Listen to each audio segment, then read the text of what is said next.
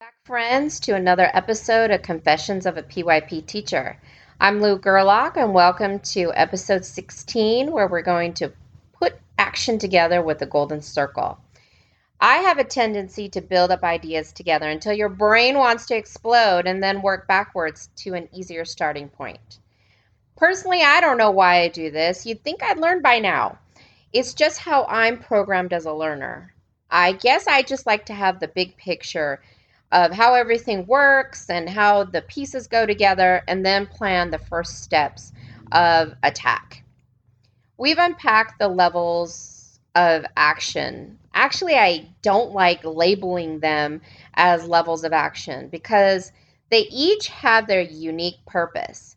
And I think different types of action as a scaffold of, you know, learning about action. And this reminds me of the golden circle that we talked about in our first podcast. We began with, you know, um, a lower level of action and then worked ourselves up to um, a deeper level of action. And that deeper level of action that we're now required to um, have students exhibit in the PYP really goes to the heart of what we're trying to do. And we kind of unpacked that in our last podcast because it's what we believe and it drives everything. And then we work ourselves outward towards simple steps on how we're going to achieve it. Just a reminder for those who've forgotten the golden circle is a construct that helps us to focus on why we are doing something. And then we look at how and what we're doing to achieve that why we have to ask ourselves three questions. Well, three sets of questions. So, for why, we ask ourselves, what do I believe? Or what is my goal here? We have to have a clear vision of what that is, because that guides everything. Then we have to ask ourselves, how am I going to achieve this why? What's my plan? How am I going to break this big idea down into simpler, tangible pieces? And then comes the what. What must I do in order to build up to my big idea? What's going to be my proof or my evidence that I've done it at the end? So, if I were to classify the types of action that we've been talking about for the past couple podcasts. In this sense, it's a little bit easier to level them because the why would be what's equivalent to a level three um, type of action. The how would be a level two, and then the what would be a level one. So let's try to put this into a tangible piece that's going to be understandable. I'm going to try to do something easy. And I know what you're thinking. You do something easy. I know. I I tend to kind of go for it, don't I? And but is this stuff ever really easy? There's a reason you're listening. There's a reason that you keep coming back. It's because I make you think and I make myself think. And I've really enjoyed this process because I'm becoming more of a I've always been a cognitive person, but I'm able to put the pieces together because I'm working through the process um, in speaking to you. So thank you so much for that. And I'm secretly chuckling right now because I know this isn't going to be easy. But I keep reminding myself nothing ever, you know, worth it was easy. So let's try this. So if I were to go into a linear fashion, this is how it would look. This is not how I came to this process, and we're going to break that down later. But let's look at it from a linear place. First, you're going to start with your why. You're going to think about out of those five, you know, really high level actions that the IB wants us to know now. You know, participation, advocacy, social justice, social entrepreneurship, and lifestyle choices. We talked about them in depth in the last podcast. So, in case you missed that, go listen to 15. So, which one are you going to start with? Now, my personal thing that I think is going to be most tangible for students is going to be those lifestyle choices because those are things that they naturally can relate to. Oh, I can naturally recycle. You know, it's something that's tangible and um, because even participation can be a little airy fairy for our itty bitties. So I'm going to first start off with lifestyle choices. So, what I eventually came to for my why is I want to make better choices when buying products. That's pretty vague and broad, right? But that's what you that's what you want. You want to think globally. You want to think kind of like a central idea. Hmm. What is going to be the thing that I hold to? I want to be more conscious when I'm buying things. I want to think about where they're coming from, who's having to be enslaved to create them, what type of resources are being used to an abundant you know um, there's an abundant demand for them so it's decimating an, an environment i need to be conscious of those things if i want to truly change my lifestyle choices then comes the how so when i was thinking of how well am i you know i had to ask myself so if i'm changing a lifestyle choice i want to change the way that I buy products, then is that something that I'm changing a thinking, saying, doing, feeling, being? And really, if I'm changing how I purchase, that's something I'm doing. And doing is the most relatable, once again, for our students. So I might suggest doing a doing one first because that's something that they can tangibly um, partake of easily.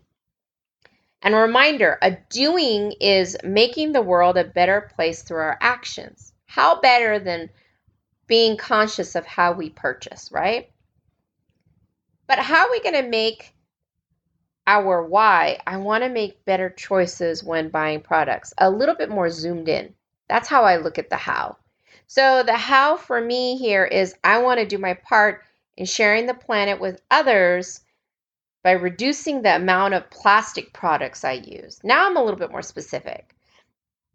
So I'm going from this kind of broad central idea down to now plastic usage. All right. Now it's a little bit more, even more tangible, right? So my what is what can I do that's tangible? So, what can I do that's tangible about reducing the amount of plastic that I want to consume? So, I can definitely reduce the amount of plastic I use by using refillable water bottles. That's going to be a huge help. I can bring my lunch every day in a reusable container, right? I can also use those plastic kind of um, reusable sandwich bags, even to put my snacks in.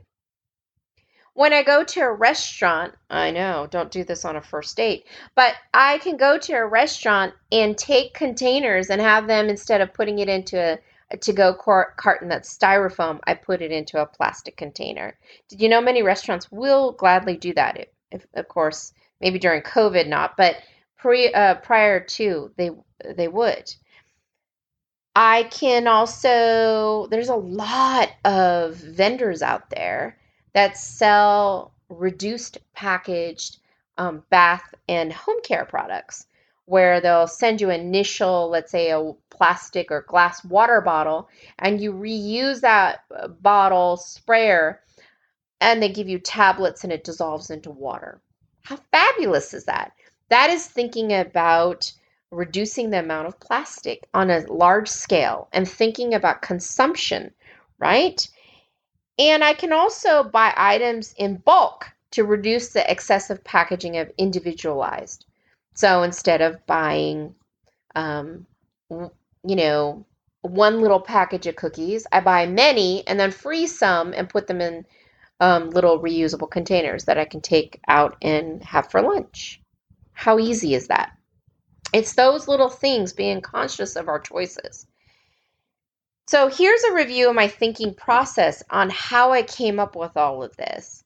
It is all over the place though, because where I ended up is not how it began.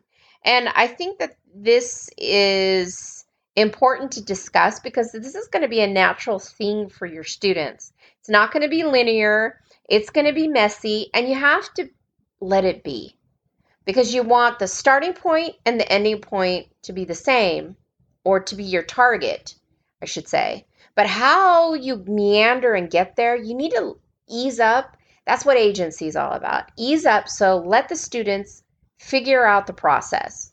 That right there is the whole purpose of taking action. Is figuring out the process, figuring out what works for me, what doesn't, and how can I fix it so it does work for me. That's the most important thing. And if we don't give the time, ah, such a lost um, opportunity for growth.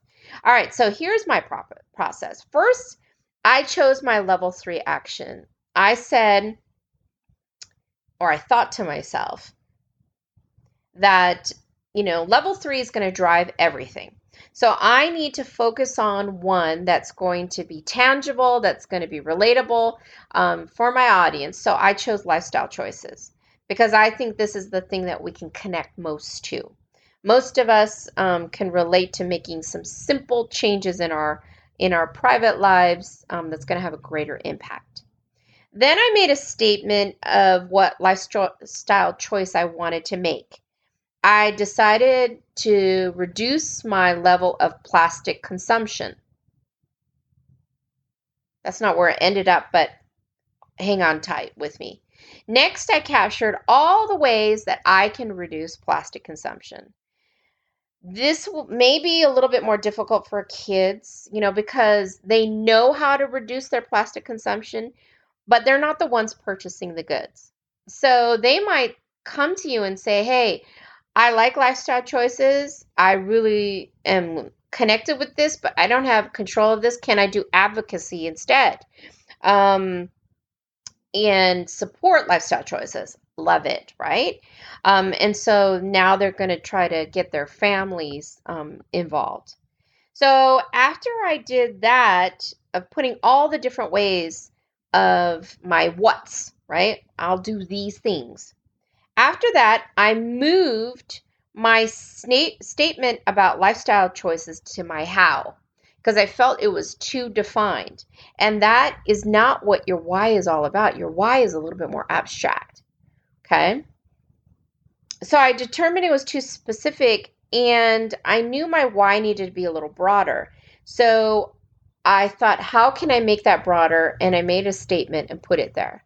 Because now you got to think of it this way I said my why was I want to make better choices when buying products. This is going to go beyond one action. I zoomed into plastics. But now, okay, well, maybe that's not the only place I'm going to be, you know, make better choices about buying products. Maybe I'm going to um, next think about cruelty free. Maybe after that, next thinking about, um, you know, factories with inhumane conditions. Um, it just goes on and on and on. But the thing that stays with me is that I've made a choice now that I'm going to be a conscious purchaser of goods. And it's not going to be limited to just plastics, if that makes sense. Right? We're trying to build lifelong learners where this conviction stays in the heart and it stays for a long time. So it has to be a little bit broader um, for it to be able to take root. Of course, as an adult, this process in a quiet space took me about 10 minutes long. We know kids, they need more time to tinker, they need more time to come up with some practical examples. This might take an hour, but once they do it a couple times, man, it will go a lot quicker. I think this is the process that's magical. How are we putting this, you know, these pieces together so that they see a tangible way? And then once they've had some practice building up the level one, the level two, the level three types of action, that's when then you can go to the hydro one that we talked about last time where you take all the level three or the advanced level um, types of action and put them together. My gosh, the brain is exploding again, right? But I'm so curious how you're going to do this. I would love for you if you just tweeted me um, at ThinkChat 2020 some of your ideas, some of the things that you're doing. If you were private and you're like, tweet, Twitter, what's that? Then, you know, you can go to my website and post a comment. If you're not into that, then email me at thinkchat2020 at gmail.com. It's all the same to make it easier for you to communicate because I really, I think this is what's the magic of our community is sharing these ideas, building that capacity with each other. I'm super excited about this expanded vision of action. I think the IB really is forward thinking of expanding so that it's not a tokenism, right? It's being more relevant now. It's timely and it's meaningful for our students. And it's helping to lay that foundation of lifelong learning. Personally speaking, I am so excited. Um, we have kids coming back in the building within the next week. I can't wait to work with students, work with teachers, of sharing this with them and trying to build up action taking in our classrooms. So, as well, always, this has been an episode of Confessions of a PYP Teacher. I'm so glad you're here with me, sharing these wonderful ideas, and I can't wait to talk to you next time. Have a wonderful day.